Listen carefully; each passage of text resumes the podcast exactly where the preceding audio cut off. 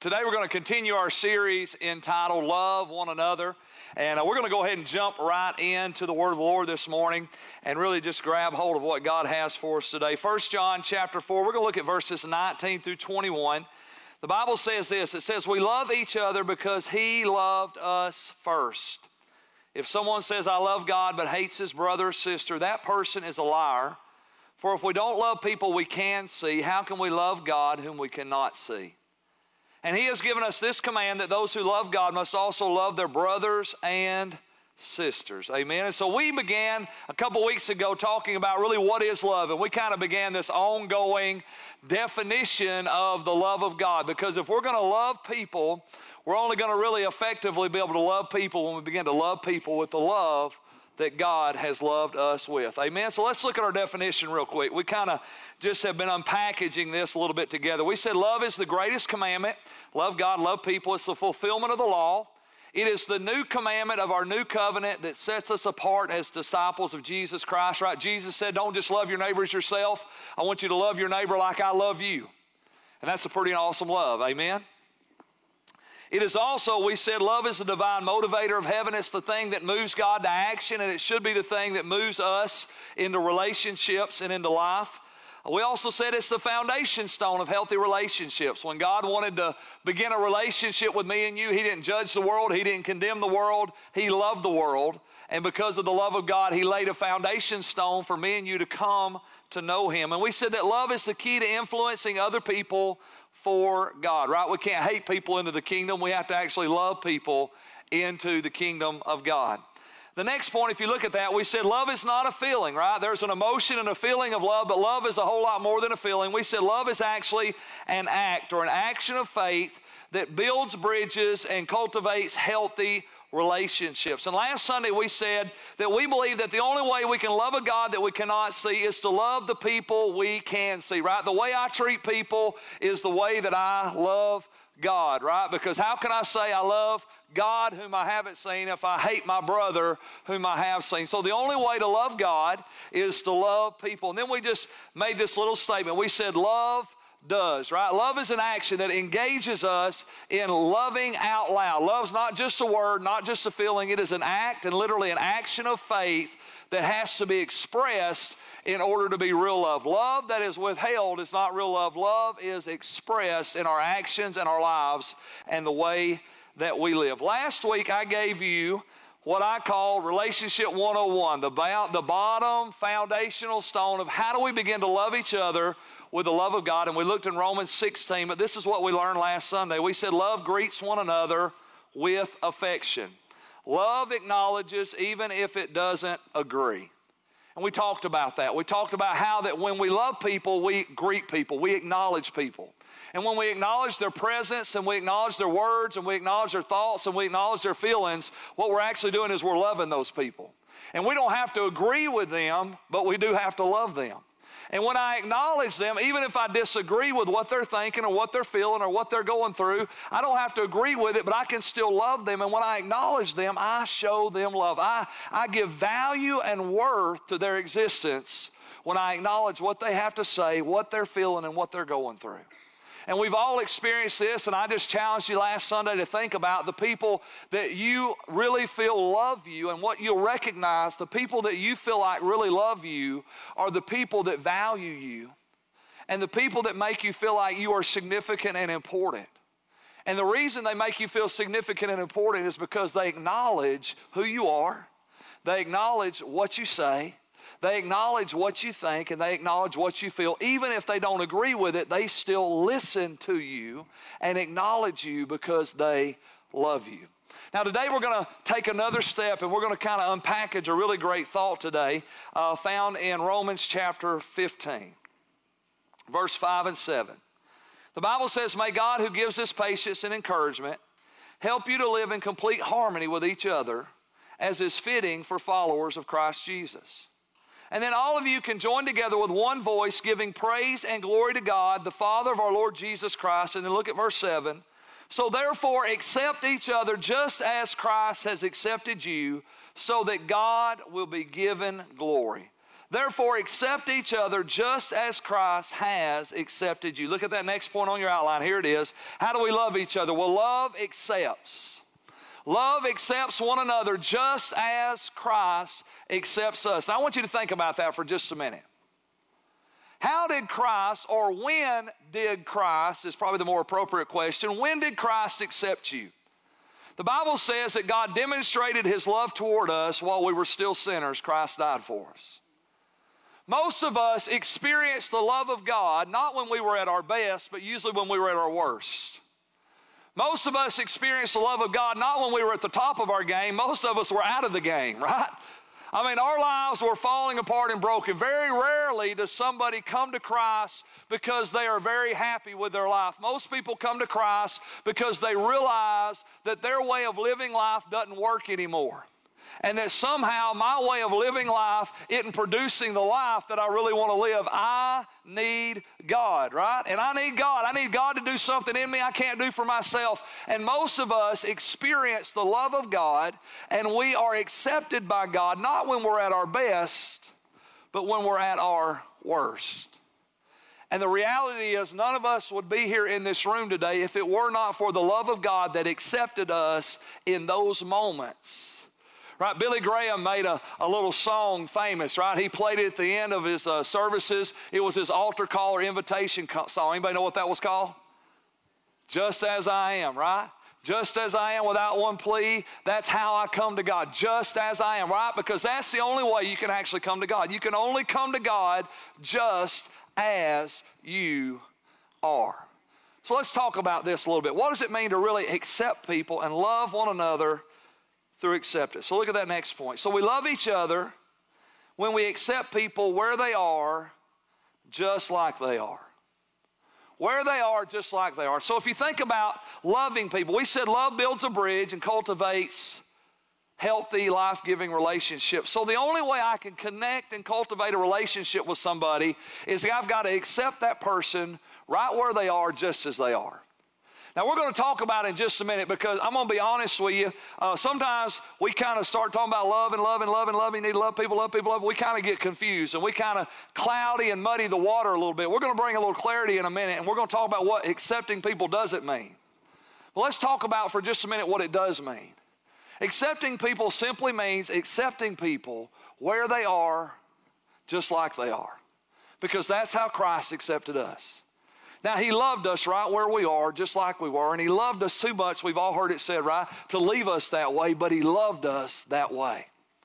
And we've all been in relationships, and I actually just put on the screen there, we got to stop trying to change people.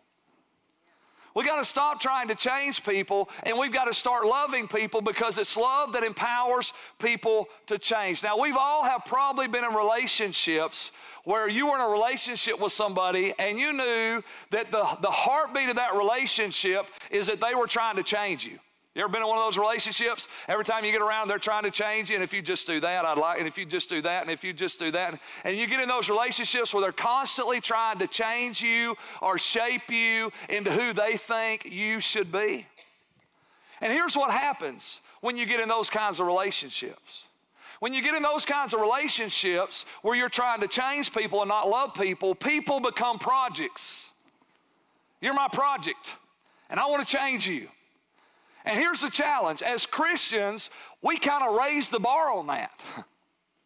As Christians, we have a tendency to want to turn people into projects. And let me tell you why. We just had 40 people go through an encounter this week, and we had 40 people whose lives were wrecked by the glory and the goodness of God.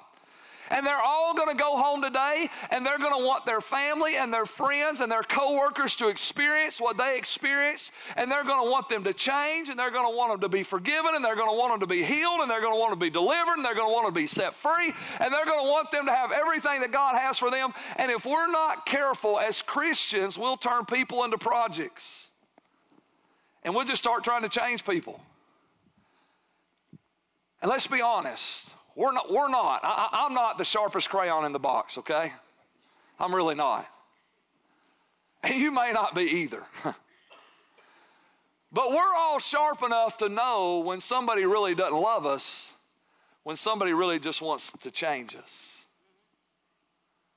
And here's the powerful thing when we stop trying to change people and we actually start loving people, love empowers people to change. Now, let me just clear something up love doesn't change people. And I can prove it to you. Right now, hell is filled with people that God loves. Hell is filled with people that God loves. Everybody in hell right now is in hell and God loves them. They're not in hell because God doesn't love them. They're in hell because they rejected the love of God. God loves them, right? John 3:16 for God so loved the who? The world, good, bad and ugly. Rich, poor, black, and white, doesn't matter who you are. God so loved the world. Hell is filled with people that God loves. So if loving people change people, no way to be in hell. Because God has loved everybody and continues to love people that are still in hell today. Love doesn't change you, love empowers you to change. Because this is what love does. Think about this for a minute. Love gives you a choice. If you don't have a choice, it's not love. If I'm making you love me, then you really don't love me. love creates a choice. And if there's no choice, there's no love. That's what Christianity makes Christianity so awesome. Christianity is a love relationship with God. And people are in hell because God doesn't want to make you love Him. God loves you whether you love Him or not. And His love empowers you to change if you're willing to respond to that love. And here's what the choice that love does gives us. This is amazing. Love gives us a better choice.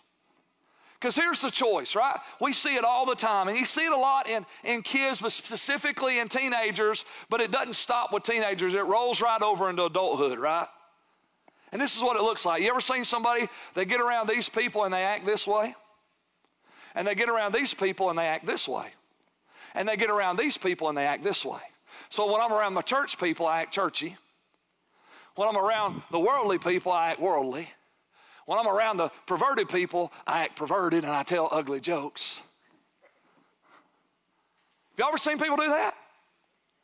Have you ever been that person? Have you ever wondered?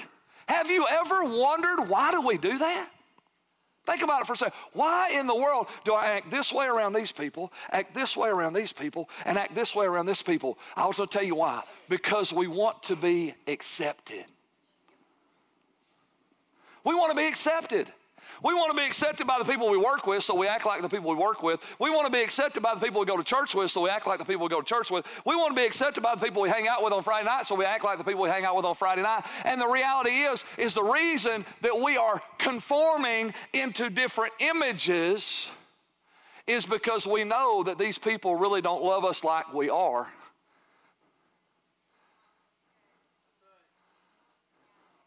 And the only way they will love me is if I act like they want me to act. And if I don't act this way, they won't love me. And so I have to pretend to be something I'm not, and pretend to be something I'm not, and pretend to be something I'm not. Because there's something in the heart of every man and woman that wants to be accepted, and that desire to be accepted is genuinely a desire to be loved that was put there by God. Now, here's the kicker. Here's what love does. When I stop trying to change people and I just start loving people, love gives them a better choice. Here's the better choice I don't have to conform, I can be transformed by the love of God into the person God's called me to be. I don't have to conform, I can be transformed by the love of God. That's what love does. And, and it tickles me as I interact with people. People know I'm a pastor, and, and, uh, and so I get around people that really cuss a lot, and they get around me and they try not to cuss. Right? And then they'll let one slip. Oh, I'm sorry, Pastor. I'm saying, You don't owe me an apology. I'm going to love you whether you cuss or not. You probably owe God an apology because that's not a good way to use His name. But you don't owe me an apology, and I appreciate the fact that they respect me enough not to cuss in front of me. That makes me thankful. But this is what I know. I want people to know that no matter who you are and no matter where you are, I'm going to love you. No matter who you are and no matter where you are, I'm going to love you because that's how God loves me. God loves me unconditionally. God accepts me right where I am, just as I am. And not only did He accept me right where I am, just as I am when I got saved, which I was messed up, I'm not as messed up now, but I'm still messed up. See, we kind of think, oh, yeah, when God saved me, I was really bad. Let me just say to you today, you're probably not really good. I mean, come on. If I knew you like you knew you, you would be embarrassed. If you knew me like I knew me, I would be embarrassed. Right? The truth is, not only did God accept you when you were a sinner away from God, just like you were, just where you were, God continues to accept you right where you are, just as you are. You're not as bad as you used to be, but you're not as good as you should be, but God still accepts you. And it is that love not that changes us, it is that love that empowers us to change because now I realize I don't have to be conformed to all these different images to be accepted. God actually loves and accepts me just as I am, right where I am, and I can choose to respond to His love and no longer be conformed, but let God transform me into the person that He created me to be. And you talk about liberating and you talk about freeing. I, I look at some people and I think how tired they must be wearing so many masks. Go to work, I'm going to look like this. Go to church, I'm going to look like this. Go out on Friday, I'm going to look like this. Get around this group, I look like this. Get around this group, I look like this. Get around this group, and I look like this. How exhausting that has to be. How exhausting that is. And see, the love of God is so liberating. And what's also liberating is not that He loves us that way, but we can actually begin to love people that way. We can begin to love people and accept people right where they are, just as they are. And stop trying to change them and just love them. Now, now let, me, let me give you another scripture. I want you to see John chapter 8. Because I want you to see what accepting is not. and then I want to bring a little clarity to distinguishing between loving people and having relationships with people because there's a difference. John 8, 4 through 11, the Bible says this Teacher, this is the scribes and Pharisees talking to Jesus. This woman was caught in the very act of adultery, and the law of Moses says to stone her. What do you say? They were trying to trap him into saying something they could use against him, but Jesus stooped down and wrote in the dust with his finger. And they kept demanding an answer, so he stood up again and said, All right, but let one who has never sinned throw the first stone. And then he stooped down again and wrote in the dust. And when the accusers heard this, they slipped away one by one, beginning with the oldest, until only Jesus was left in the middle of the crowd with the woman. And then Jesus stood up again and said to the woman, Where are your accusers? Didn't even one of them condemn you? No, Lord, she said. And Jesus said, Neither do I. Go and sin no more. Look at that next point. So accepting is not enabling and condoning sin. That's not love. Love doesn't enable people to keep destroying themselves with addiction. Love doesn't enable people to continue down self destructive paths. Love doesn't condone.